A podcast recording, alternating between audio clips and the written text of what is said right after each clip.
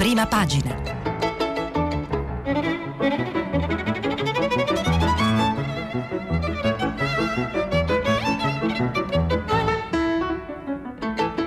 Questa settimana i giornali sono letti e commentati da Sofia Ventura, editorialista del settimanale L'Espresso. Per intervenire telefonate al numero verde 800 050 333. Sms e WhatsApp anche vocali al numero 335 56 34 296. Buongiorno, buongiorno agli ascoltatori di eh, Radio 3. Cominciamo con eh, lo sguardo alle prime pagine. Intanto vi ricordo che eh, i vostri sms eh, sono pubblicati e vengono via via pubblicati sul sito di eh, Radio 3.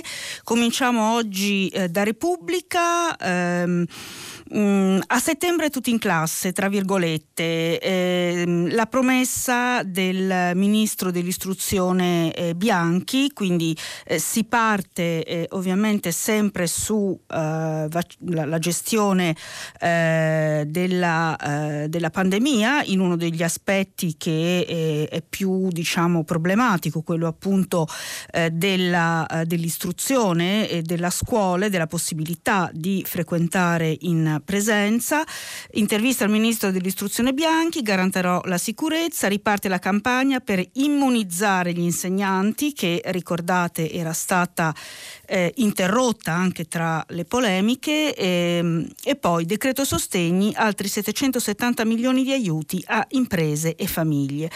Eh, si ricorda anche un tema che è già stato eh, trattato da Radio Tremondo e che noi eh, riprenderemo, e cioè la svolta di Biden eh, sui vaccini, gli USA favorevoli a sospendere il brevetto sui vaccini lo approfondiremo, eh, lo approfondiremo dopo lo sguardo sulle prime pagine.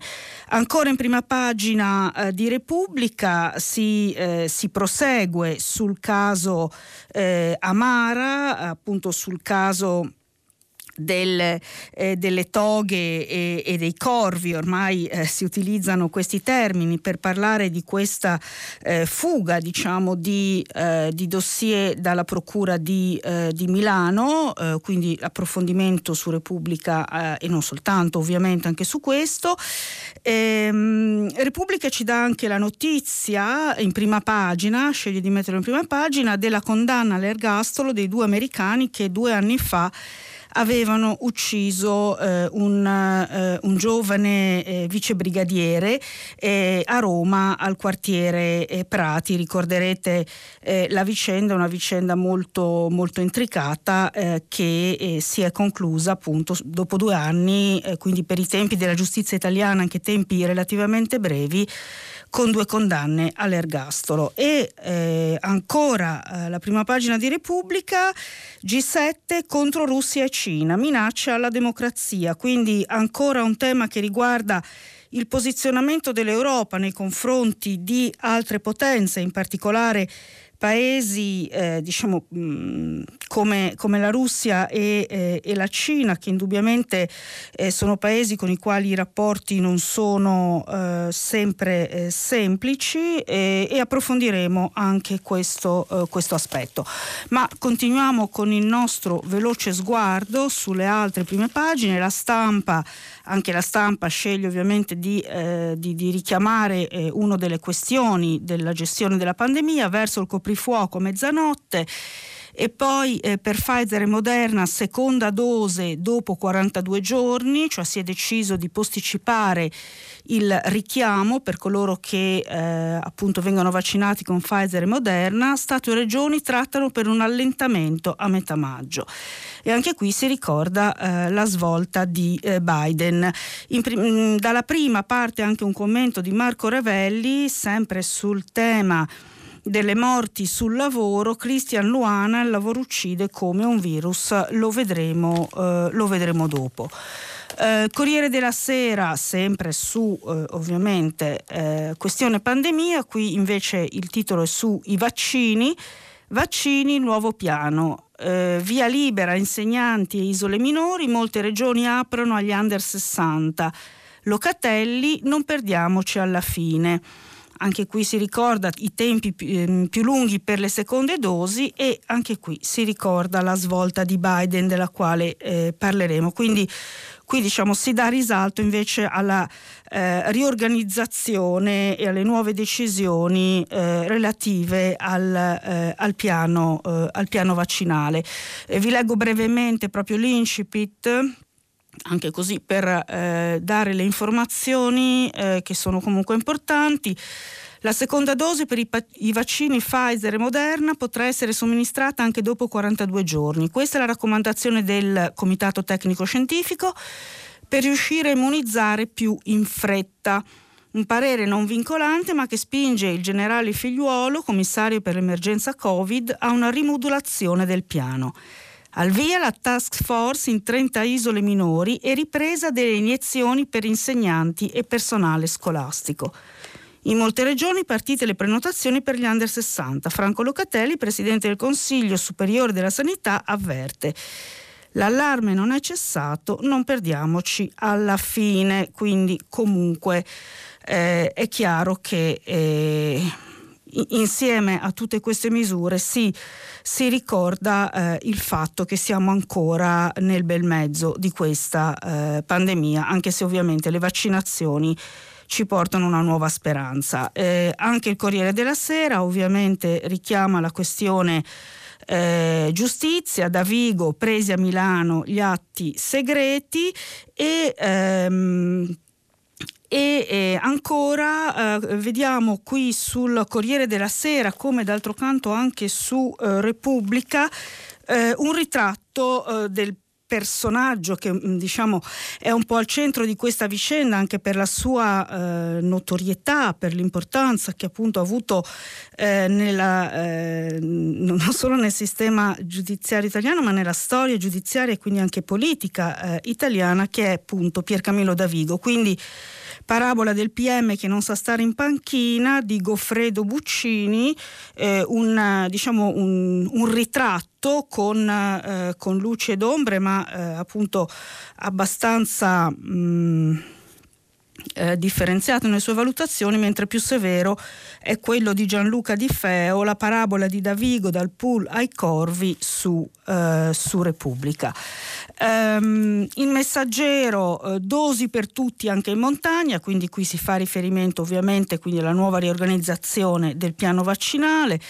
Siero per ogni fascia di età nelle piccole località di vacanza, isole, Alpi e Appennini. Discoteche, matrimoni e centri commerciali con il Green Pass. Parleremo anche di questo Green Pass eh, relativamente alle RSA in un breve approfondimento ipotesi coprifuoco alle 23.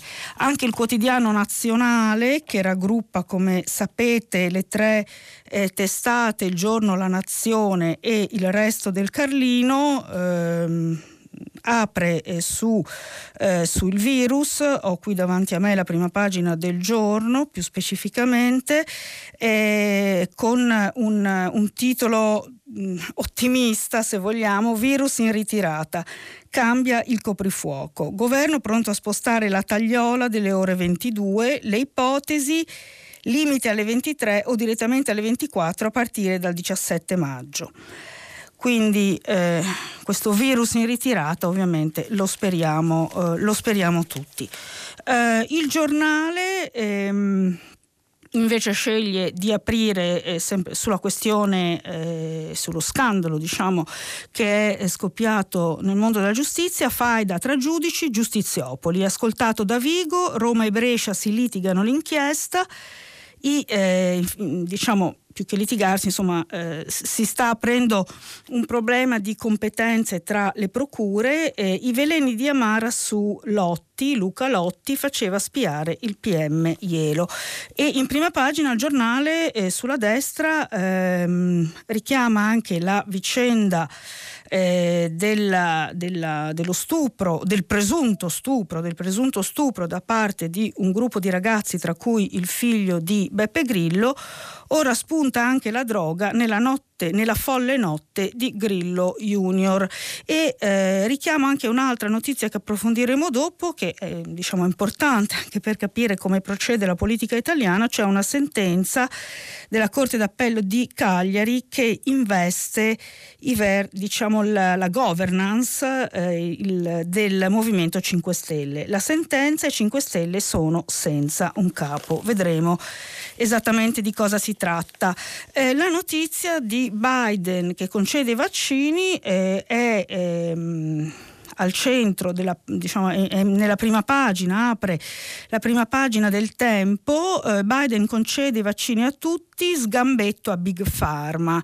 Gli USA pronti a sospendere la proprietà intellettuale brevetto concesso al mondo. Si potranno produrre le dosi anche qui in Italia aiutando il piano figliuolo che zoppica scrive il tempo e, e poi ricorda anche appunto la decisione del C, in realtà il consiglio del CTS riguardo al uh, richiamo di Pfizer e, uh, e Moderna.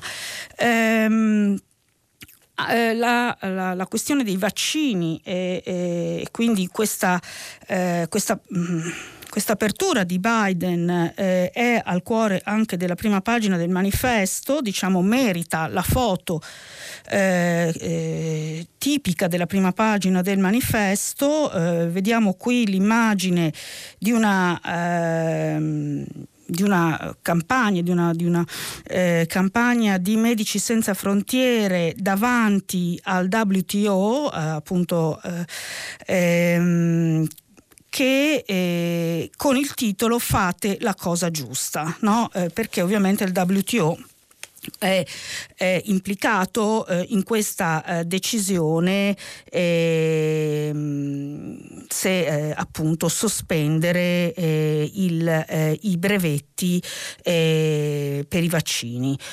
mentre è in corso la trattativa al WTO, leggiamo appunto sul sulla foto, sulla proposta di India e Sudafrica di sospendere temporaneamente i brevetti dei vaccini contro il Covid, arriva l'apertura del presidente eh, americano Joe Biden che si dichiara favorevole. E anche il blocco europeo vacilla, nel senso che ovviamente il blocco europeo in un primo tempo si era mostrato scettico rispetto alle richieste di India e, eh, di India e Sudafrica.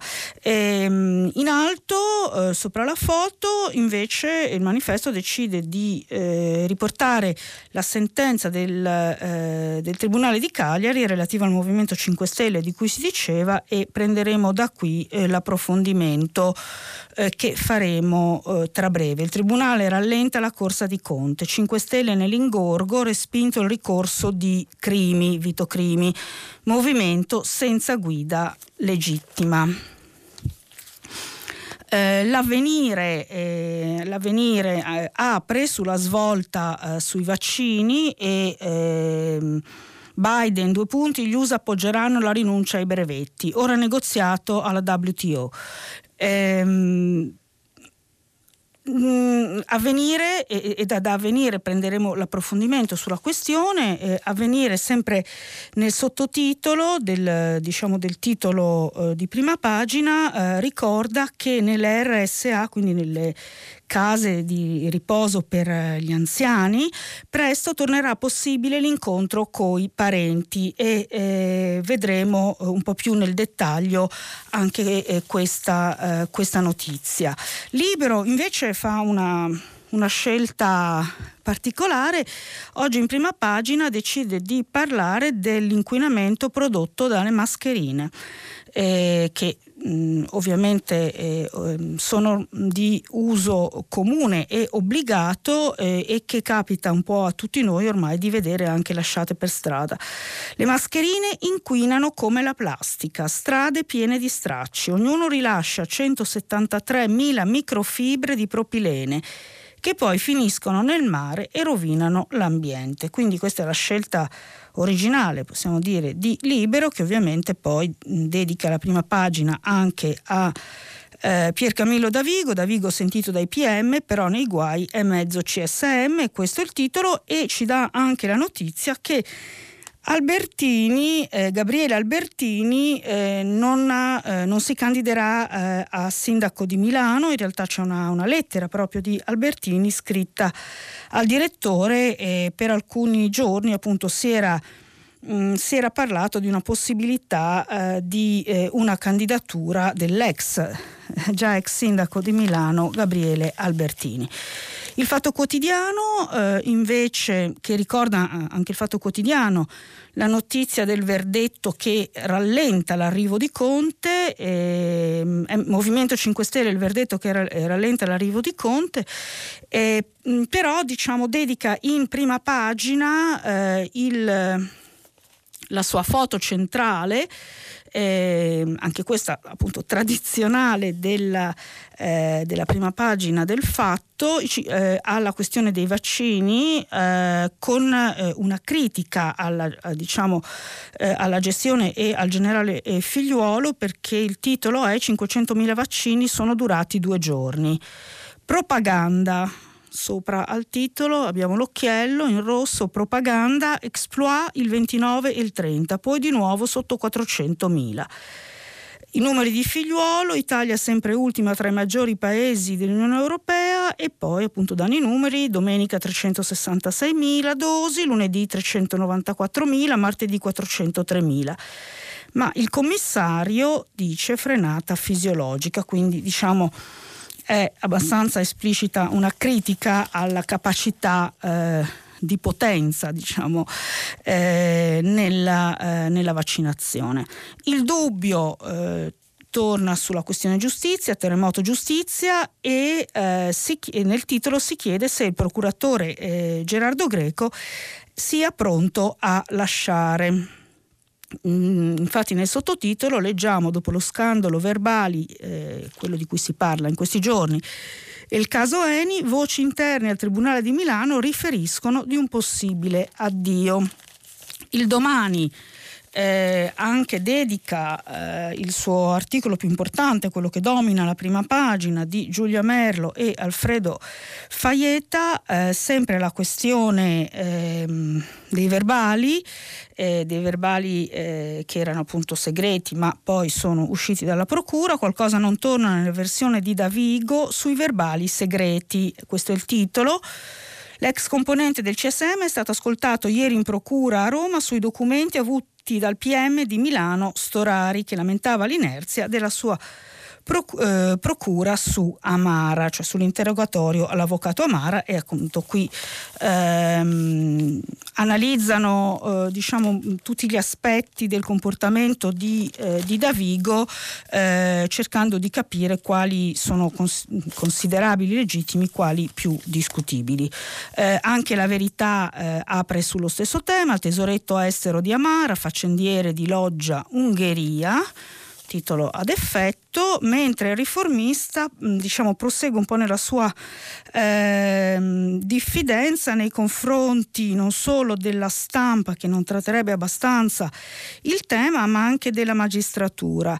Così stanno affossando l'inchiesta sulla loggia Ungheria, il trucco delle toghe per chiudere il caso e, e segue l'articolo di Sansonetti, ma sulla prima pagina del riformista eh, si richiama anche un'intervista eh, all'interno che eh, spero di avere il tempo di leggere eh, a Edith Brooke che è ebrea ungherese sopravvissuta ad Auschwitz eh, Dachau e Bergen-Belsen, quindi che ha eh, attraversato diversi campi e sopravvissuta insieme alla sorella, eh, che è scrittrice eh, in lingua italiana, Edith Brooke, tra i finalisti del premio Strega con il libro Il pane perduto. Ehm, ed è una bella intervista, mm, spero di riuscire a farne almeno un, un cenno. Eh, tra l'altro, eh, proprio qui a Radio 3, eh, Chiara Valerio eh, nell'isola deserta alla fine di marzo, nella puntata del 28 marzo, mi sembra, aveva proprio fatto una bella. Mm, una bella e intelligente intervista a Edith, Edith Brooke. A questo punto, eh, allora vediamo, eh, vediamo alcuni eh, approfondimenti eh, dei temi, dei tanti temi che in realtà vengono, eh, eh vengono affrontati oggi. Parli- partiamo da, dal G7 eh, che si è appena, appena tenuto. Ehm, vediamo su Repubblica l'articolo di Antonello Guerrera, G7 contro Russia e Cina, minacce alla democrazia, l'articolo a pagina 14, vediamone ovviamente una parte. Dopo Trump e la Brexit, l'Occidente ha ufficialmente ritrovato una ferma unità a leggere il, eh, una ferma unità a leggere il comunicato finale del summit dei ministri degli esteri del G7, conclusosi ieri a Londra. Le parole del documento di quasi 100 pagine sono forti, ma il testo è la sintesi perfetta del traino della rinnovata special relationship tra gli Stati Uniti di Biden e il Regno Unito di Johnson, insieme a un'Europa più cauta che con la Cina e la Russia ha maggiore vicinanza commerciale e geografica. Il padrone di casa, Dominic Raab, il segretario di Stato americano Blinken, l'italiano Luigi Di Maio e tutti gli altri sferrano dunque una retorica severa contro Pechino e Mosca. Per quanto riguarda la Cina, i sette si dicono profondamente preoccupati per l'erosione della democrazia erosione della democrazia per la Cina è un eufemismo, ehm, e eh, il sistema elettorale di Hong Kong e il non rispetto delle norme sul commercio. C'è l'auspicio e l'impegno chiesto dagli USA per un meccanismo contro le pratiche commerciali ed economiche scorrette da parte di Pechino, quindi vedete il tema ritorna, ma soprattutto eh, riguardo lo Xinjiang e il dramma degli uiguri musulmani, sapete questa mu- minoranza musulmana che è violentemente ripressa da molti anni dal, dal governo cinese anche attraverso eh, un sistema di deportazioni e campi di eh, concentramento concentramento. Eh, al testo manca solo la parola genocidio, sdoganata tempo fa da Blinken, anche se in realtà sull'uso della parola genocidio c'è eh, un dibattito molto approfondito in questo, eh, in questo momento. Eh, se definire o meno quello degli uiguri eh, un genocidio culturale lo è certamente, però forse in senso proprio il termine non è eh, veramente appropriato. Per il resto Spesso le parole pesano come macigni. La Cina rispetta i diritti umani e la libertà. Siamo estremamente preoccupati dall'esistenza su larga scala di campi di rieducazione politica, perché questo sono sicuramente i campi esistenti oggi, lavoro e sterilizzazioni forzate. A Mosca non va meglio, anzi qui l'unità dei sette è stata trovata molto più facilmente rispetto alla Cina, sulla quale c'erano diverse sensibilità. La Russia viene dipinta come una minaccia per l'ordine internazionale basato sul diritto a causa del suo comportamento irresponsabile e destabilizzante. Siamo profondamente preoccupati dalle attività maligne contro le democrazie degli altri paesi e dal deterioramento dei diritti umani in Russia e dal sistema di repressione. Questo appunto è stato il comunicato e poi, con, eh, sempre tra virgolette, condanniamo l'avvelenamento di Alexei Navalny con l'agente nervino Novikov. L'uso di armi chimiche è inaccettabile, i responsabili devono essere puniti. Quindi eh, diciamo un atteggiamento eh, si cerca di avere un atteggiamento fermo rispetto a queste due eh, potenze, anche se eh, in particolare da parte dei paesi europei, eh, nell'articolo più avanti si dice che il dialogo è comunque sempre aperto, eh, anche se a certe condizioni.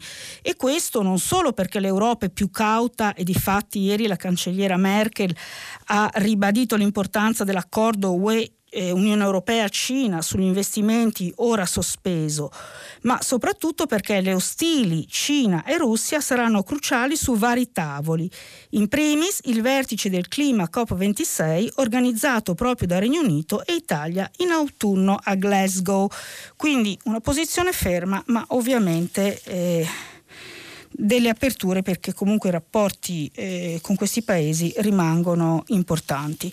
Ehm, brevemente vi ricordo anche che eh, si sono tenute le elezioni in, eh, in Spagna, anzi eh, per meglio dire nella comunità autonoma di eh, Madrid e, eh, e appunto queste eh, queste eh, elezioni, di queste elezioni se ne parla abbastanza perché c'è stata una netta vittoria della destra del Partito Popolare con eh, una nuova leadership eh, emergente. Ehm, una nuova leadership emergente e femminile, eh, vediamo questo, questa, questo, fenomeno abbastanza interessante di leader eh, un po' in giro per l'Europa, eh, leader donne eh, che eh, ritroviamo però prevalentemente nei partiti di destra. D'altro canto anche in Italia noi abbiamo solo una leader di partito ed è, eh, ed è Giorgia Meloni.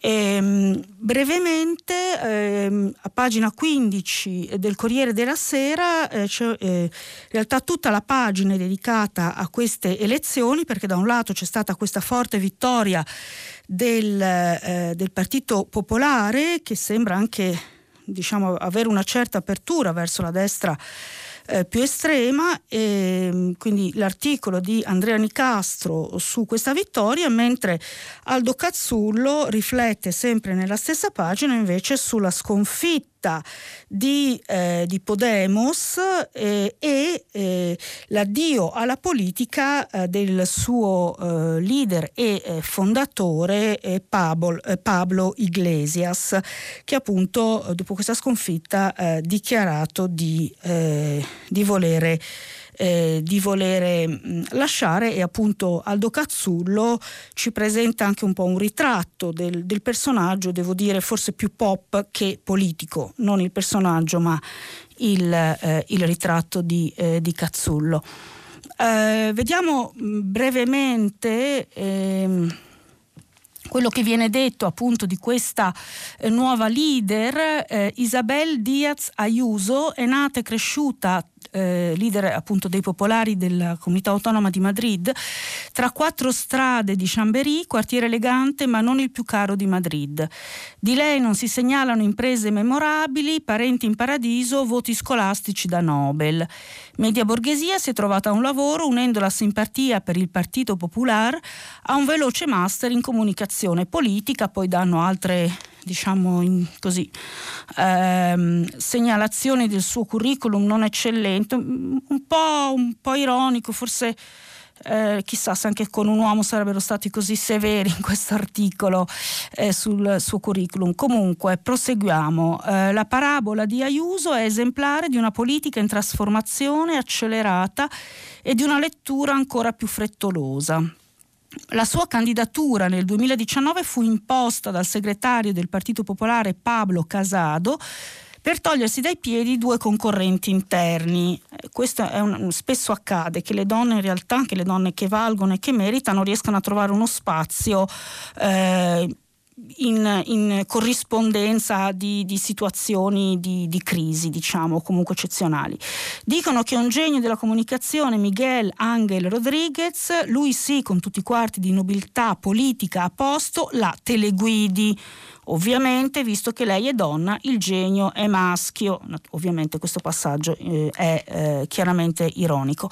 Ma la cosa interessante di questa figura, che eh, probabilmente eh, impareremo a conoscere, è che eh, ha, ehm, ha, raggiunto questo successo eh, e appunto ehm, ha portato alla vittoria ehm, il Partito Popolare grazie una, alla rivoluzione rivendicazione di una politica di aperture nonostante eh, Madrid abbia sofferto moltissimo eh, di, ehm, appunto con le infezioni ma anche eh, vittime e morti per eh, il Covid. E ciò nonostante la sua politica diciamo favorevole alle aperture evidentemente ha comunque, eh, com- ha comunque pagato e le ha permesso di eh, ottenere il 44% eh, dei, eh, dei, voti. E queste, questo diciamo, eh, sicuramente fa, eh, fa, riflettere. Veniamo invece alla questione molto interessante eh, dei, eh, dei, vaccini, che appunto è ripreso da vari eh, giornali. Noi cerchiamo di approfondirla attraverso avvenire chi si è svegliato molto presto questa mattina già ha, ha sentito parlare di questo a Radio 3 Mondo. Joe Biden muove il mondo dei vaccini, tra virgolette dico sì alla sospensione dei brevetti. Joe Biden ha rotto il ghiaccio. Occorre sospendere i brevetti per i vaccini contro il Covid-19 in modo che la loro ricetta sia a disposizione di tutto il mondo. Questa è la sua dichiarazione che viene riportata all'inizio dell'articolo di Elena Molinari da New York a pagina 8 dell'Avvenire. La decisione storica che se adottata a livello mondiale permetterebbe alle aziende farmaceutiche di produrre in proprio le dosi delle quali i loro paesi hanno bisogno arriva alla fine della prima organizzazione della prima giornata scusate, di discussioni dell'Organizzazione Mondiale del Commercio, il WTO, sul tema. E arriva anche all'indomani della pubblicazione dei conti della Pfizer che ha intascato 3,5 miliardi di dollari solo nei primi tre mesi dell'anno, in forte aumento grazie alle vendite dei vaccini. Si tratta di un'inattesa inversione di rotta per gli Stati Uniti che nelle ultime settimane si erano opposti alla richiesta dei paesi in via di sviluppo, guidati da India e Sudafrica, di una rinuncia temporanea alla proprietà intellettuale sui vaccini. Ma la maggioranza dei democratici alla Camera eh, eh degli Stati Uniti aveva esortato l'amministrazione Biden a sostenere la rinuncia ai brevetti e lo stesso presidente in campagna elettorale si era detto pronto a fare di tutto perché i, sie- i sieri fossero distribuiti equamente. Alla pressione sul capo della Casa Bianca si è unito ieri il segretario generale dell'ONU, dell'ONU Antonio Guterres, che si è detto convinto che i produttori di vaccini dovessero consentire ad altre aziende di produrre versioni delle loro invenzioni. Moltissime organizzazioni non governative si sono unite all'appello e lo stesso capo della WTO, Ngozi Okonio Iveala, chiedo scusa, non, non, lo so pronunciare, ieri ha invitato i Paesi membri dell'organizzazione a negoziare un testo che allenti la protezione della tecnologia dei vaccini contro il Covid-19. Gli ambasciatori dei 164 membri della WTO, riuniti ieri a porte chiuse, non hanno ancora risposto ufficialmente alla richiesta del direttore generale, ma è prevedibile che seguano l'esempio americano. Questa è una crisi sanitaria globale e le circostanze straordinarie della pandemia Covid-19 richiedono misure straordinarie, ha affermato rappresentante commerciale degli Stati Uniti Catherine Tai.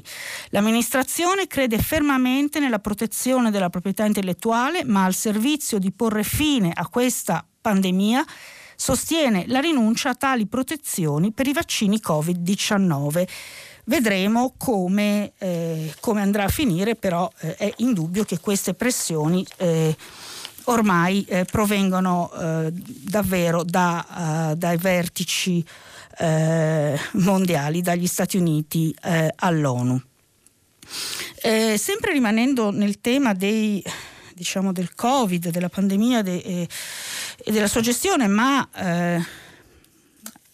stando un attimo in Italia, invece una notizia importante che credo che possa interessare tante, tante persone quella appunto delle, eh, delle possibilità che eh, sembra si apra eh, per le visite nell'RSA. Ci sono state molte lamentele, manifestazioni in questo periodo da parte di, di parenti, di eh, persone ospitate nell'RSA eh, che ehm, che non potevano essere visitate, quindi avevano un aggravio di, diciamo, in, questa, in, questo difficile periodo eh, di, eh, di, solitudine. E, ehm, Leggo da, eh, da, un sito, da un, da fan, del sito di fanpage, RSA arrivano le linee guida delle regioni, visite ad anziani consentite con pass verde. Le regioni hanno redatto le linee guida da consegnare al governo per le visite a parenti e amici all'interno delle RSA. L'idea è quella di consentire di far visita ai propri cari ospitati in queste strutture a chi abbia una certificazione verde il pass che si ottiene con la vaccinazione, quello del quale abbiamo parlato ieri. La guarigione dal Covid o il risultato negativo di un tampone. E, inoltre, eh, oltre a prevedere appunto eh, le regioni che hanno redatto, immagino la conferenza delle regioni, eh, che hanno redatto queste, eh, queste linee guida, eh, per eh, consentire le visite si parla anche di una possibilità per gli ospiti di uscire per quanto riguarda gli ospiti, continua fanpage delle RSA, per loro è prevista la possibilità di uscita programmata dalle strutture richiedendo una specifica autorizzazione da parte delle direzioni sanitarie responsabili medici referente Covid-19. Quindi eh, diciamo, eh, forse anche sulla base diciamo, delle, delle, proteste che, che, ci sono state eh, in questo periodo e quindi della presa d'atto di una situazione davvero drammatica, eh, forse con un po' di ritardo, ma insomma eh, arriva uno sforzo per eh, rispondere a questa più che legittima esigenza eh, di, dei parenti del, delle persone anziane ricoverate e delle stesse persone anziane di potersi, eh, di potersi incontrare. Ehm, Veniamo ora invece alla politica, eh, alla politica italiana, alla politica partitica, con ehm, appunto questo focus sulla questione del eh, Movimento 5 Stelle eh, Movimento 5 Stelle che eh, appunto eh, sappiamo eh, che Giuseppe Conte sta eh, lavorando per immaginare eh, una nuova governance e ovviamente all'interno di questa nuova governance un ruolo per, per diciamo per sé, eh, che ovviamente gli è anche riconosciuto dai vari maggiorenti del, eh, del movimento, ehm, però appunto c'è questo problema e stavo cercando il, eh, il manifesto perché da qui volevo prendere l'articolo, eh, vediamo, eccolo qua, per capire esattamente cosa è successo, quindi eh, come questo tentativo eh, di Giuseppe Conte eh, venga mh, reso eh, ancora più complicato. Il Tribunale rallenta la corsa di Conte, no? abbiamo visto prima. Secondo la Corte d'Appello di Cagliari, il Movimento 5 Stelle non ha un vertice riconosciuto legalmente istituito, ah, quindi questa è la sentenza. La sentenza dice che eh, non esiste questo vertice. È il succo della decisione con la quale è stato rigettato il ricorso presentato da Vito Crimi contro la nomina di un curatore che fungesse da responsabile legale del Movimento 5 Stelle in attesa dell'elezione di una dirigenza legittima. La notizia complica l'ascesa alla leadership di Giuseppe Conte perché adesso ci si aspetta che la Procura esorti l'attuale commissario o il garante Beppe Grillo, che tra l'altro diciamo, è, come sappiamo in questo momento in altre faccende affaccendata, a indire le consultazioni per l'elezione dell'unico organo dirigente attualmente riconosciuto dal punto di vista dello statuto, così come deciso agli stati generali dello scorso novembre, una direzione collegiale. Quindi lo statuto del Movimento 5 Stelle prevede una direzione collegiale, quindi eh, in virtù eh, della sentenza questa eh, bisogna, eh, bisogna, eleggere eh, o nominare. Ehm, e Davide Casaleggio attacca. Le ultime decisioni non hanno più valore. Quindi diciamo una situazione piuttosto eh, problematica, eh, ingarbugliata, anche perché eh, la direzione collegiale è qualcosa di diverso da la scelta di un capo politico che eh, presumibilmente dovrebbe essere Giuseppe Conte, quindi eh, la, la, questione si fa molto complicata, come d'altro canto sono anche molto complicati e eh, nell'articolo viene spiegato bene anche eh, i rapporti tra eh, il Movimento 5 Stelle, in, parti, in, particolare il Partito degli Eletti eh, e eh, la piattaforma Rousseau e quindi Davide Casaleggio. Quindi ehm, la cosa non è di poco conto per la politica italiana visto che si parla del partito che ha la maggiore rappresentanza alla Camera, che eh, ovviamente in questo momento fa eh, insieme a molti altri, parte del governo, comunque ha sicuramente un ruolo eh, significativo nel nostro sistema dei partiti. La crisi del Movimento 5 Stelle è un pezzo della crisi più generale del sistema partitico eh, italiano.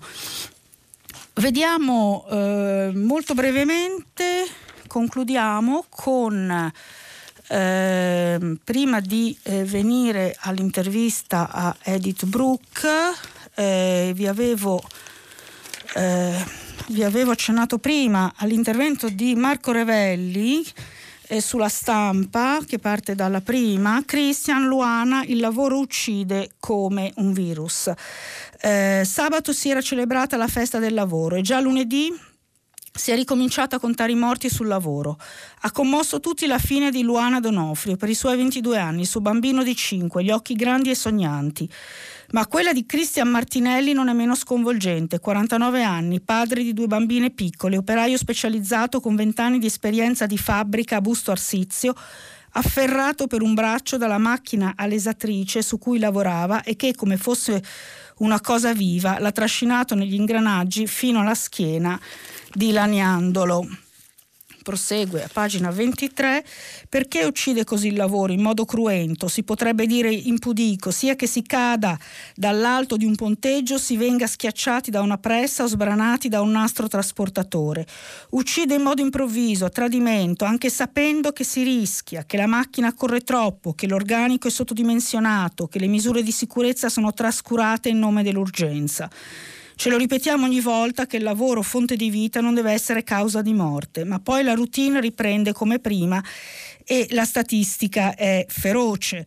E eh, in questo commento ricorda anche alcuni, eh, alcuni dati eh, di questa eh, purtroppo eh, di questo dramma eh, continuo ehm, e, e, diciamo vi leggo la parte, la parte finale.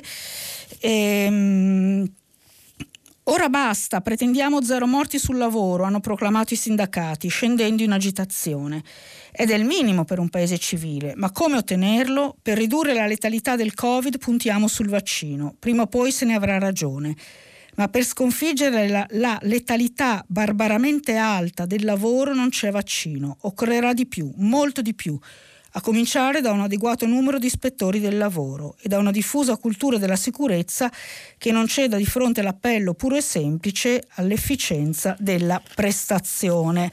Quindi eh, continua il, il dibattito che è stato aperto da queste tragiche morti, che non sono le uniche, ma eh, alcune di queste appunto hanno guadagnato eh, per vari motivi le prime, eh, le prime pagine. E eh, allora concludiamo con, eh, tornando al riformista, eh, ho in realtà soltanto un minuto, ma ci tengo perché eh, comunque a segnalarvi questa intervista a pagina 10 del eh, del riformista, mi limito a leggervi la parte iniziale, eh, l'intervista di Biagio Castaldo a Edith Brooke.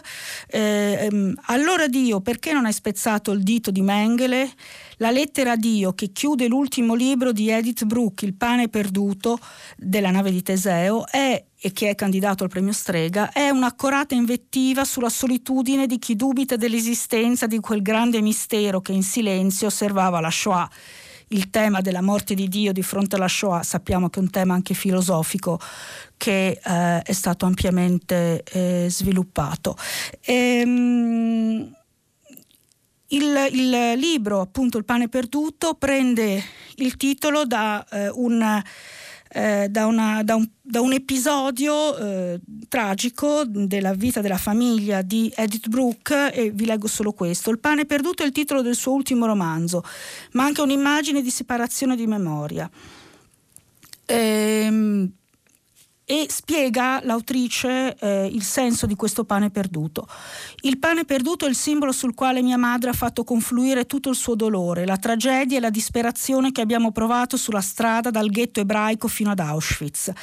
Alla fine della Pasqua ebraica, con una farina che, è, che ci era stata regalata da una vicina di casa nel mio paese in Ungheria, mia madre ha impastato delle forme di pane che avrebbe dovuto cuocere il giorno successivo. Ma all'alba i fascisti e, germa- e i gendarmi ungheresi hanno bussato alla porta, quando lei era già pronta a infornare il pane e questi ci hanno cacciato di casa schiaffeggiando mio padre. Mentre il pane eh, lievitava, eh, loro venivano portati ad Auschwitz. Un'immagine fortissima e eh, termina qui la rassegna stampa, vi aspetto tra qualche minuto per il filo diretto. Sofia Ventura, editorialista del settimanale L'Espresso, ha terminato la lettura dei giornali di oggi. Per intervenire chiamate il numero verde 800 050 333. Sms WhatsApp anche vocali al numero 335 56 34 296. Si apre adesso il filo diretto di prima pagina per intervenire e porre domande a Sofia Ventura, editorialista del settimanale L'Espresso. Chiamate il numero verde 800 050 333. Sms WhatsApp anche vocali al numero 335 56 34 296. La trasmissione si può ascoltare, riascoltare e scaricare in podcast sul sito di Radio 3 e sull'applicazione RaiPlay Radio. Buongiorno, allora di nuovo eccoci qua e vi ricordo intanto che i vostri eh, sms eh, stanno apparendo sul sito e vedo già eh, molti, molti, interventi, ma partiamo con la prima telefonata. Pronto, buongiorno? Buongiorno, eh, sono Michele, chiamo da Roma. Buongiorno. Eh, buongiorno. Eh, volevo intervenire a proposito un po' dell'esito de- delle elezioni che si sono tenute in Spagna, a Madrid perché in qualche modo sono rivelatrici di una situazione che eh, mi sembra lei stessa un un po segnalato, ovvero proprio nel punto dove, nel, nel, diciamo, nel, nella zona della Spagna dove si è mantenuta una politica maggiormente aperturista, anche con delle conseguenze molto, molto severe. Abbiamo visto tutte le scene nei telegiornali delle, delle ambulanze fuori dagli ospedali che non riuscivano a, a, dire, a trattare tutte le, le persone che, che, ne avrebbero avuto bisogno, nonostante questo questa politica è stata premiata. allora a me è, è, venuto, è, venuto, in mente che anche in Italia abbiamo vissuto un po' nelle, nelle diverse zone, nei diversi territori questa tensione fra chi, fra chi, la viviamo tuttora fra l'altro, non è un discorso concluso, fra chi vuole diciamo, favorire maggiormente la circolazione delle persone e chi eh, diciamo, preoccupandosi della salute pubblica eh, cerca invece di arginare un po' questa, almeno diciamo, finché non saremo in condizioni di sicurezza. E quindi mi chiedo come mai poi eh, capisco che ci sono delle categorie di, di, di persone, di lavoratori che in questa situazione hanno una eh, diciamo, una ricaduta diretta sulle loro vite e quindi da, da parte de, delle persone che diciamo, perdono il lavoro a causa di queste chiusure è, è sin troppo comprensibile perché poi eh, si aspettino una politica di maggiori aperture, ma da parte delle persone che invece diciamo, che, che, si vogliono proteggere attraverso queste politiche, come mai non, non c'è questa sensibilità di cogliere questo aspetto? Ma, eh.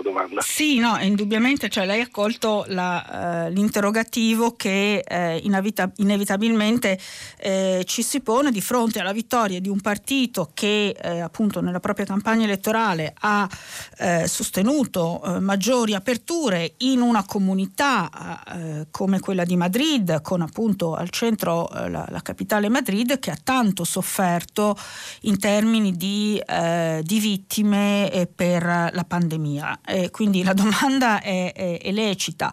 le risposte possono essere tante. Ehm, innanzitutto, come giustamente faceva osservare lei, eh, non tutti eh, vivono nel, nel, medesimo modo l'esperienza del Covid eh, e quindi hanno percezioni diverse anche di uno stesso fenomeno come questo quello comunque di eh, numerose vittime eh, nella loro comunità eh, e quindi danno un, peso, eh, danno un, peso, diverso. Poi dobbiamo anche tenere presente che nella lettura della realtà spesso ci sono dei bias, dei, dei pregiudizi che sono legati a, alle bolle entro le quali si vive, agli ambienti che si frequentano, quindi c'è anche questa eh, questo fattore eh, per cui eh, lo stesso fenomeno viene interpretato in maniera, in maniera diversa a seconda eh, anche del tipo di notizie che circolano nel proprio ambiente, del modo in cui vengono, in cui vengono interpretate. E, e quindi ehm, e, e, probabilmente noi possiamo immaginare che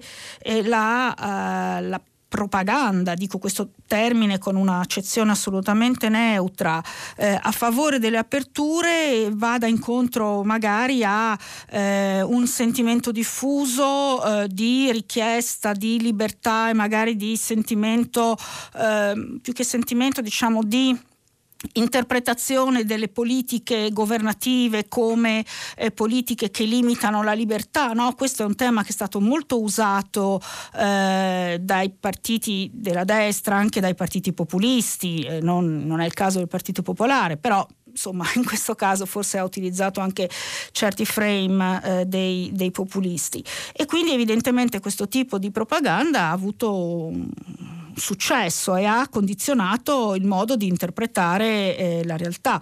Eh, d'altro canto il tema della mh, destrizzazione eh, in Europa è molto forte. Proprio, proprio recentemente è stata pubblicata una, una, ricerca molto interessante di una fondazione molto importante francese, Fondapol, eh, che registra proprio lo spostamento a destra ehm, di molti eh, settori della società francese, in particolare dei giovani. Quindi evidentemente eh, certi, certi frame, certi richiami sono molto forti e condizionano il modo in cui si interpreta la realtà. Questo mi viene da dire, poi ovviamente il, il, il tema andrebbe analizzato nello specifico in maniera più eh, approfondita. Eh, la ringrazio e passerei a una seconda telefonata. Buongiorno. Buongiorno. Buongiorno, sono Matteo, chiamo da Roma. Io invece ho colto con vero piacere la dichiarazione di Biden che si riferisce alle case farmaceutiche e ad abolire perlomeno temporaneamente i diritti sui brevetti al fine, visto che siamo in una pandemia e tutti stiamo facendo dei sacrifici, al fine anche di appunto, diffondere in maniera migliore e più efficace il vaccino in tutto il mondo, essendo questo un problema che riguarda tutti. Quello che mm, mi preoccupa invece è anche il silenzio dell'Europa e dell'Italia su questo punto, silenzio dell'Europa e dell'Italia che a mio avviso sembra che facciano finta di nulla sui problemi che invece su cui la storia ci darà conto, che sono i migranti che muoiono in mare, il vaccino che invece vengono diciamo, aiutate le case farmaceutiche, nonostante sono state finanziate dagli stati, ancora eh, vendono e sembra un contratto al miglior offerente, quindi chi offre di più arriva il vaccino e questo mi sembra una cosa gravissima, gravissima e, e, e in più anche la redistribuzione delle grandi quantità di profitti che si sono fatti sotto pandemia, mentre piccoli negozianti sono al collasso, si stanno indebitando e, e quasi consegnando all'usura, eh, le grandi multinazionali come Amazon e via dicendo, continua a fare grandi profitti senza ridistribuirli, poiché sono in un paradiso fiscale e loro possono. Il povero piccolo no, loro sì. La, la ringrazio, lei in realtà ha, ha, molto ampliato il discorso, anche se ovviamente c'è una coerenza tra i vari passaggi che ha fatto e la ringrazio molto. Eh, certo non sarà, non sarà facile eh, immaginare una possibilità di redistribuzione della ricchezza tra chi eh, è stato tanto danneggiato dalla pandemia e chi invece eh, è riuscito comunque non solo a sopravvivere, ma eh, per, eh, le nuove modalità di consumo anche che si sono sviluppate ne è stato avvantaggiato. Ma rimarrei sulla questione dei vaccini eh, e eh, se l'ascoltatore eh, non si offende metto insieme la sua domanda ad un messaggio invece che è di segno eh, opposto che eh, è arrivato questa, questa mattina. Ehm, di Leo di Milano che dice Biden vuole sospendere i brevetti per i vaccini anti-Covid. Ma se il problema della pandemia sono i brevetti, perché non è stato risolto dall'iniziativa di Moderna che ha prodotto un ottimo anti-Covid e da subito l'ha reso disponibile a tutti senza brevetto? In realtà il problema non sono i brevetti, ma la capacità e la volontà di produrre vaccini. L'atteggiamento di Biden appartiene a un umanismo populista tanto appariscente nella comunicazione quanto inutile o dannoso nella pratica. Quindi rispetto all'ascoltatore che ha parlato ora, Leo da Milano ha una visione eh, direi eh, opposta. Eh, però mh, mm, mettendo insieme le osservazioni dell'uno e dell'altro capiamo che ehm, il, la questione è complicata. Eh, io credo eh, adesso al di là del, del, del caso di, eh, di, Moderna, quindi è, è, chiaro comunque che è importante anche la possibilità di utilizzare gli altri vaccini, ehm, io credo che abbia un, un senso, eh, comunque in una fase così eh, tragica eh, a livello mondiale dove soprattutto eh, i paesi eh, più poveri, meno attrezzati hanno difficoltà eh, a prendere anche misure eccezionali come sospendere i brevetti per un breve periodo. Però però c'è un però enorme, dobbiamo ricordare che eh, appunto, come tra l'altro dice anche Filippo da, che scrive da Piacenza, eh, c'è anche una tecnologia molto, molto complessa, scrive Filippo, a limitare la produzione di vaccini non sono i brevetti, basterebbe produrli su licenza, ma la tecnologia mRNA che non è da tutti. Su questo, come sul clima, Biden parla a vanvera e fa sembrare Trump uno statista. No, non, dico che non concordo con lei Filippo, eh, però ehm, appunto l'ascoltatore che scrive ci ricorda comunque la difficoltà di produrre questi vaccini, quindi non è sufficiente ovviamente eh, ehm, sospendere i brevetti e poi c'è anche la difficoltà eh, di distribuirli. si è parlato per esempio anche, si sta parlando de- della grande difficoltà di, eh, di affrontare le vaccinazioni in un continente come l'Africa. Quindi è chiaro che eh, non sarà sufficiente. Ehm, può essere un passo eh, che però per avere una sua efficacia eh, deve poi essere seguito da un impegno insomma, dei paesi eh, anche più, eh, più ricchi eh, per aiutare altri paesi eh, a, a, a, ad attuare concretamente poi i, i, piani di, di, vaccinazione. Quindi il tema è estremamente, estremamente complesso. Um, un'altra telefonata, pronto? Buongiorno, Buongiorno. la sento benissimo. Salve, Salve sono un insegnante, ho la mascherina, per questo dicevo se mi sentiva. La sento. allora, io eh, vorrei fare una domanda molto molto semplice, banalissima, che riguarda il Green Pass.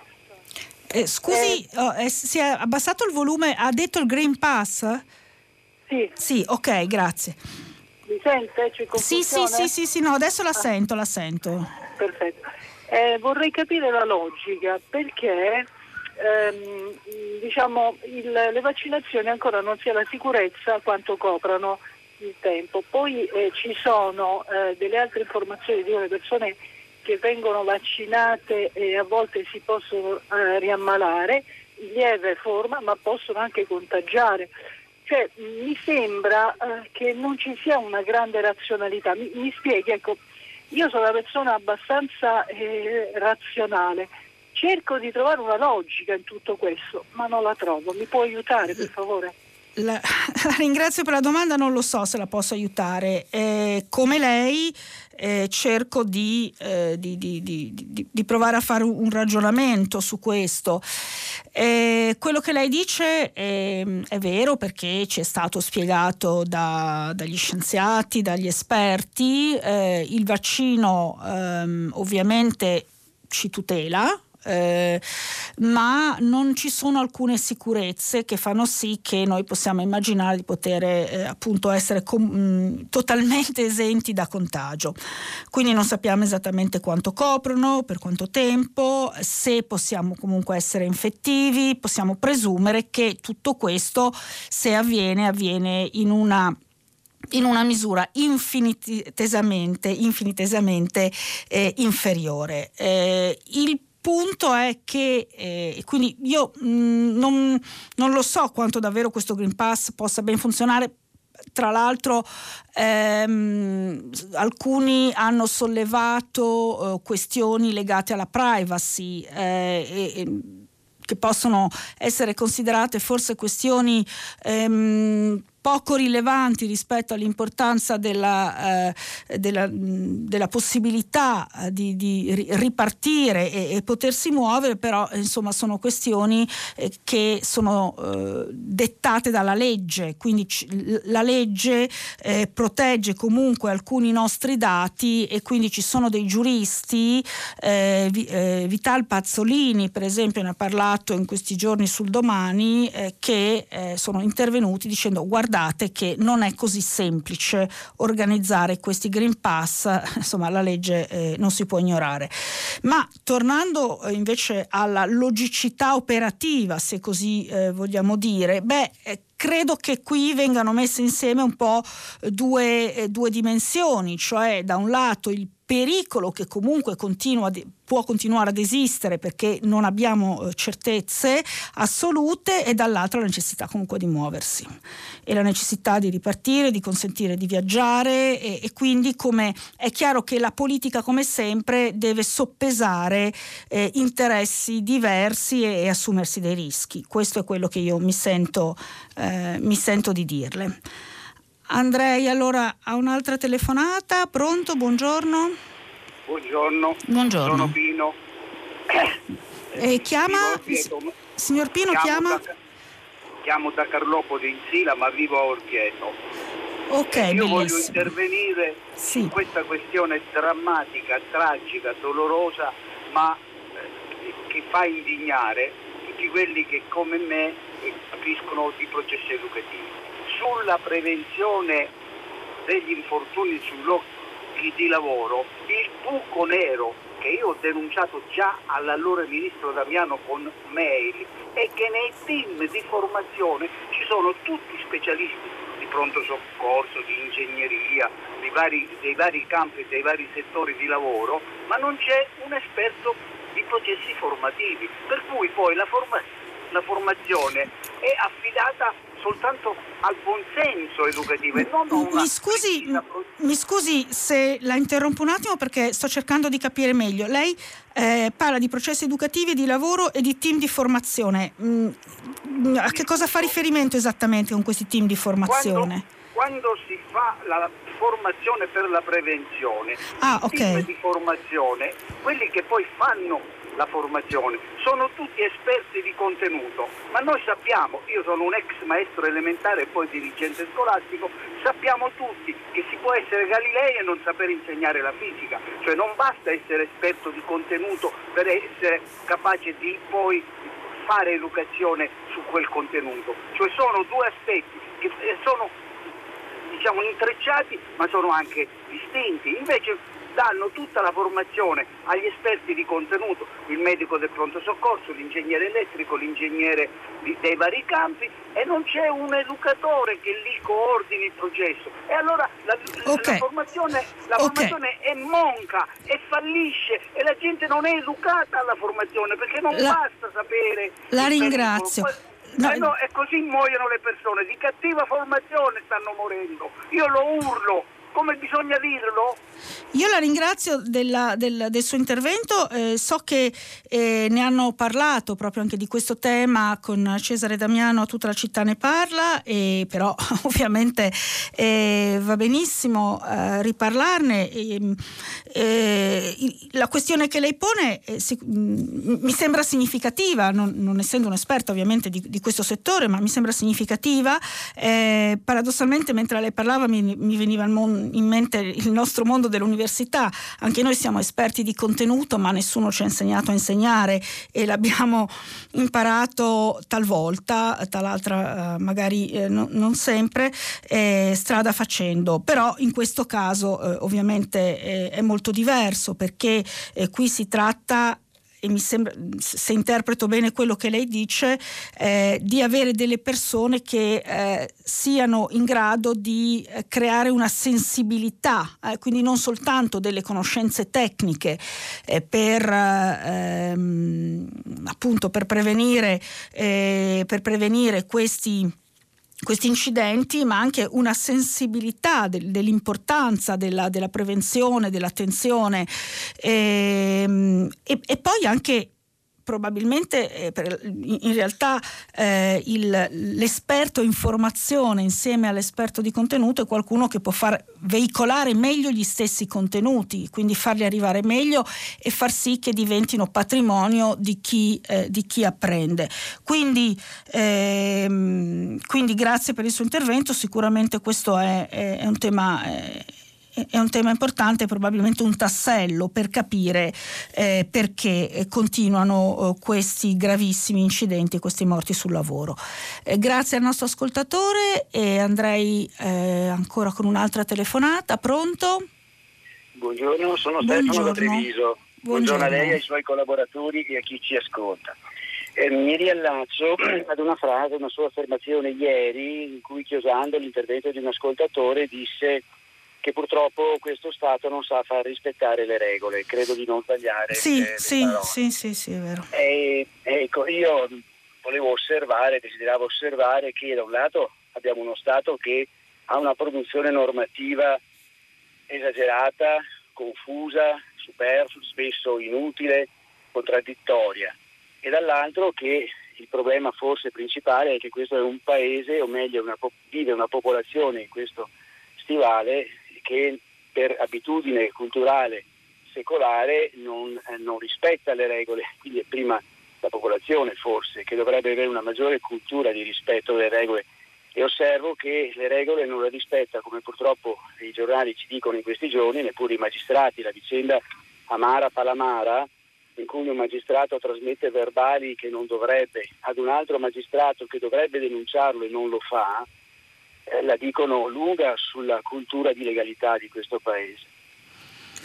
La ringrazio, ma guardi, in realtà eh, diciamo è, vero quello che lei dice, sicuramente di una produzione normativa eccessiva, ridondante, che va appunto a sovrapporsi ad altra, molto confusa eh, e quindi anche farla rispettare poi diventa difficile e diventa difficile anche per i cittadini, però eh, rispettare eh, un, tant'è che pensiamo nel campo fiscale eh, senza commercialista eh, no, diventa davvero difficile districarsi eh, nelle diverse norme. Ehm, lei dice eh, quindi questo e anche che c'è una popolazione che tendenzialmente non rispetta le regole, che non ha una cultura della legalità.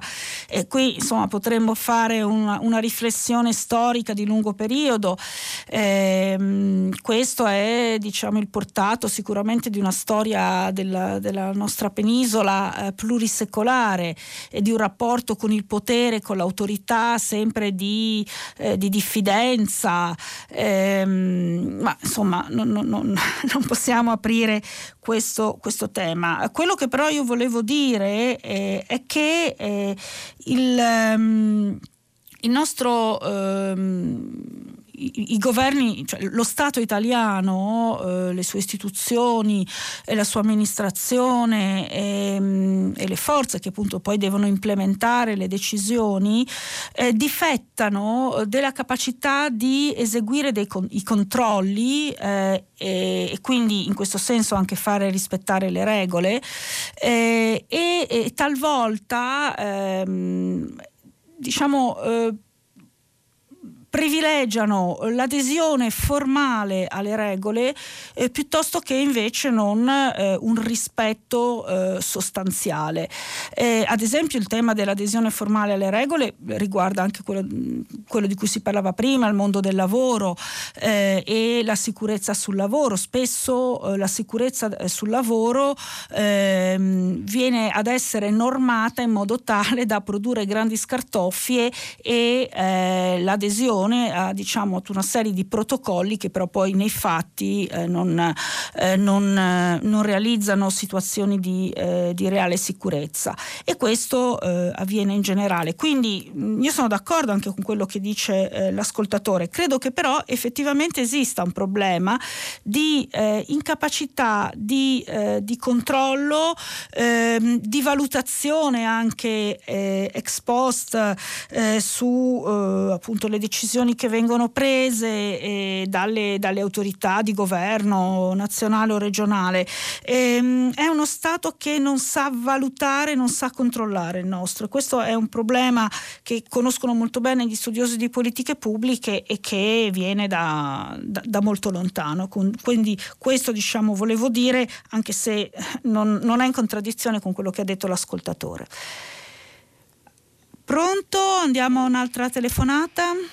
Pronto, buongiorno. Buongiorno. Eh, sono Gigi, provincia di Lecce. Buongiorno. Prendevo a proposito della giustizia, ma altro, altro aspetto, diciamo, prendevo spunto dalla mm, notizia di questi giorni, oggi, diciamo ieri sera, per quanto riguarda i due americani che sono stati condannati all'ergastolo per eh, l'omicidio del, del vice brigadiere, no, del carabiniere. Sì eh, io da così non, non, discuto la giustizia, sicuramente no, però da, così, da, da, da cittadino allora prendo questa sentenza che diciamo è giusta, sicuramente sarà giusta, però prendo l'altra dove eh, un padre eh, uccide con un colpo di pistola il fidanzato di quella ragazza che stava facendo la doccia, quindi sicuramente l'ha cercato, no? e lì gli danno 14 anni rotti e condannano anche la famiglia a 9 anni gli altri figli. Diciamo. Quindi da, così, eh, da utente non esperto, dico, perché due sentenze eppure sono due morti? No? Anzi addirittura il secondo caso, diciamo, ripeto, è andato a cercarlo questa, questo ragazzo per, per, per ucciderlo. Per ucciderlo ripeto, non discuto, però sicuramente ci saranno dei, dei cavigli, delle sfaccettature e quant'altro, però ci sono due morti. Perché due sentenze così diverse? Cioè non è che a uno hanno dato 14 e alle altre ne hanno dati 16. Eh, lì c'è un ergastolo e un altro che uscirà forse prima di 14 anni, ma adesso non è questo il problema. Sì, la ringrazio è anche. Molto semplice, però era questa qui che mi ponevo. Io da, da, da no, ripeto, abbiamo due morti. Eh, la, la, ringrazio. Ehm, ovviamente eh, io eh, ho difficoltà a risponderle, posso soltanto dirle che immagino che ci siano delle motivazioni che non chiamo cavilli, ma insomma delle motivazioni quali possono essere appunto aggravanti o attenuanti nei due diversi, eh, diversi casi. Anch'io devo dire sono rimasta un po' stupita, eh, cioè ho detto No, dopo due anni due ergastoli, eh, però eh, adesso eh, conosceremo appunto anche le motivazioni eh, di questa, eh, di, questa, sentenza, immagino, eh, e, e, quindi il perché di una decisione così, così, importante, insomma due, due ergastoli. Ehm, però eh, evidentemente ci sono in questo caso forse delle aggravanti che non ci sono nell'altro caso, non sono le stesse persone a giudicare. Purtroppo anche, mm, la legge è anche, è, è anche interpretata, però eh, no, non vado oltre perché eh, credo che ci siano delle ragioni, magari chissà qualche ascoltatore, magari anche nei prossimi giorni che eh, è un operatore del diritto in qualche forma può, eh, può aiutarci, però penso che dovremmo, dovremmo aspettare per capire perché eh, è arrivata questa, questa sentenza di ergastolo. La ringrazio e mm, andiamo a un'altra telefonata. Buongiorno, Buongiorno, pronto? Buongiorno. Mi chiamo Lorenzo e telefono da Alba. Buongiorno. Buongiorno a lei. Mi riferisco a una notizia apparsa alcune settimane fa sui giornali quando Deborah Serracchiani si disputava il posto, il posto al femminile all'interno del PD con eh, Marianna Madia. Sì. Eh, cito, Serracchiani ha fatto un patto con base riformista promettendo a Piero De Luca, che se non vado errato è il figlio del governatore della Campania, il posto di vice capo gruppo vicario. Totò forse avrebbe aggiunto supplente, aiutante, apprendista, sostituto. Mi chiedo eh, se abbia avuto questo posto e se lei sappia per caso eh, cosa fa un vice capo gruppo vicario.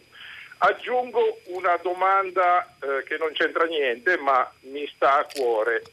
La capitale del Belgio si chiama Bruxelles, con la U francese o lombarda. In RAI sento dire nel 90% delle volte Bruxelles. So che a, da Roma in giù, diciamo noi del nord, eh, sembra che sia difficile, però sento anche giornalisti eh, romani pronunciare correttamente la U. La ringrazio. Allora, parto da Bruxelles, come lei dice. Eh, guardi, io sono, sono, francofona, però sinceramente quando sono in Italia dico Bruxelles, perché è il, è il modo italianizzato e quindi chiedo di, le, le, chiedo di essere eh, più clemente. Ecco, ehm, Bruxelles è il modo in cui in italiano chiamiamo Bru- Bruxelles. E, ehm, questo non per giustificare eh, però eh, insomma sia, sia, più clemente, poi eh, giustamente in francese eh, è Bru, ma mh, eh, mm, altre città le chiamiamo in maniera italianizzata. Ehm, così come fanno all'estero con le nostre.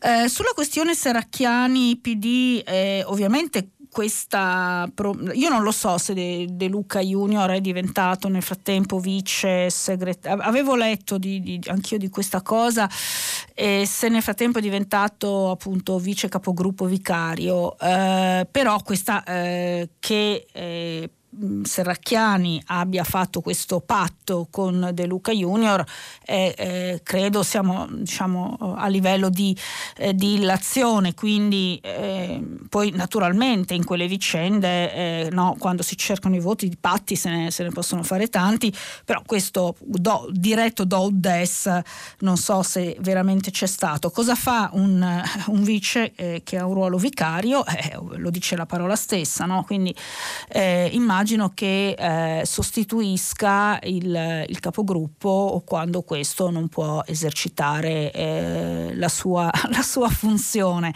Poi effettivamente il nome, lei dice, insomma, può sembrare un po', un po fantoziano, però eh, insomma, è comunque un ruolo, è un ruolo evidentemente immagino di eh, di supplenza. Ehm, quindi insomma sulle pronunce eh, sia, più, sia meno severo. La ringrazio a parte gli scherzi e vediamo un'altra telefonata. Buongiorno, pronto?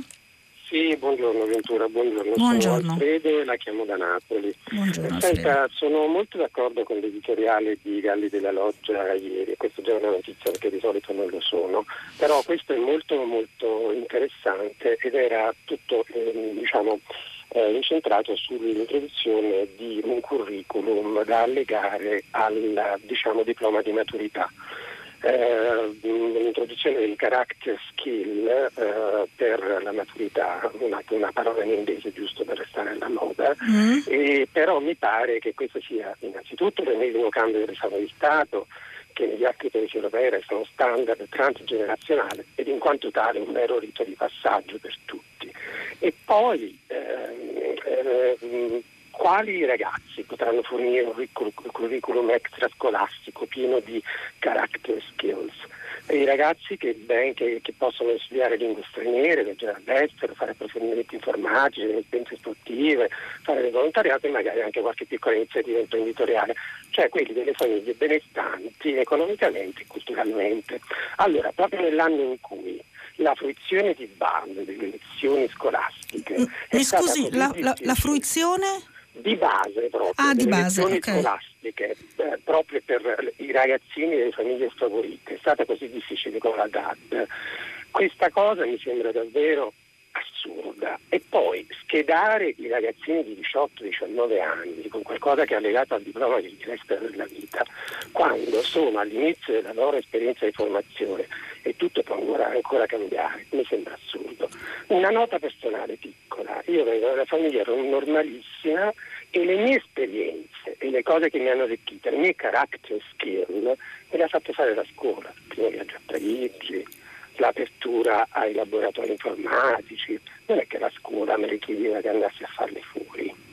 Quindi mi sembra veramente che stiamo andando in una direzione eh, ancora una volta eh, molto molto però mi, mi, scusi mi scusi se chiedo una cosa perché lei all'inizio mi sembrava avesse detto di essere d'accordo quindi lei non è d'accordo con no, no io sono d'accordo perché, perché Galli della Loggia è, è, è molto critico con ah me. critica ecco perché ieri mattina l'ho visto ma non l'ho letto no no mm. no è mm, critico mm. come me e dice molte delle cose che ho detto io un po' ok ok perfetto anche inserito la mia esperienza personale però eh, sono d'accordo con lui perché secondo me questa volta c'entra un po'. Di solito non sono d'accordo con lui, ma questa volta c'entra un punto.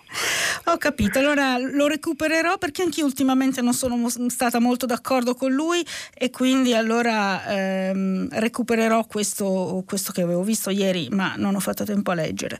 Eh, questo, eh, ma guardi, io sono, sono, abbastanza d'accordo a questo punto con lei e con Gali della Loggia per come lei mi ha, ha raccontato la cosa, eh, anche perché non capisco la necessità di burocratizzare eventualmente delle esperienze che un ragazzo ha fatto e che se se eh, si trova nella condizione di dover presentare un curriculum può comunque, eh, può, può comunque presentare, quindi anche se non è allegato al suo diploma di maturità, anche se non ha il timbrino eh, del, dell'istituto, dell'istituto scolastico che non si vede poi perché dovrebbe riconoscere delle attività extrascolastiche e, e, poi, e poi sì appunto anche quest'idea un po' in qualche modo di ingabbiare, eh, di ingabbiare le esperienze che si sono fatte eh, al di fuori eh, e poi in ultimo lei ha assolutamente ragione, inevitabilmente quelle esperienze sono molto diverse a seconda anche della, mh, della classe sociale alla quale si appartiene, su questo non c'è, eh, non c'è dubbio eh, e quindi forse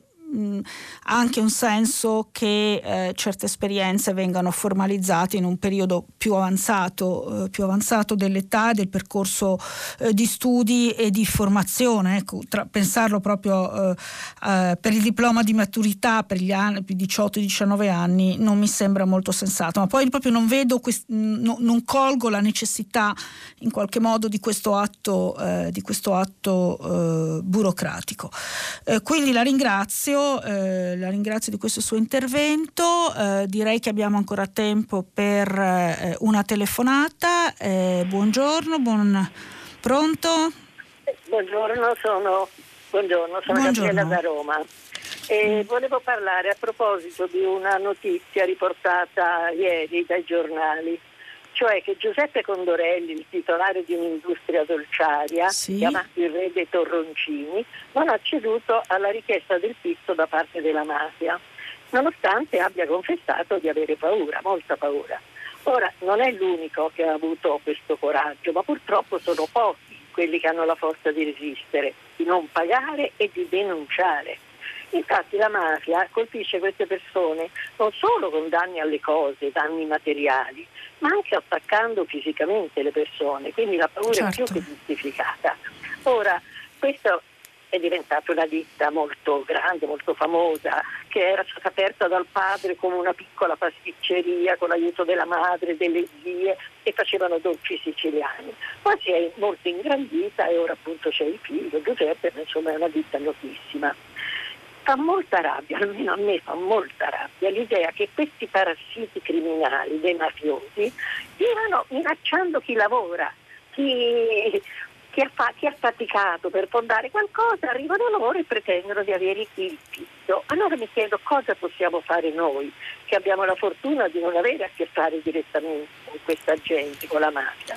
La Io ringrazio. Dico, ecco, dico solo che per quanto mi riguarda, quando vorrò comprare torroncini, biscotti, latte di mandorla. Sceglierà Condorelli. i prodotti di questa ditta. Beh, già mi sembra una cosa bella. La ringrazio eh, anche perché questa notizia mi era, mi era, mi era sfuggita.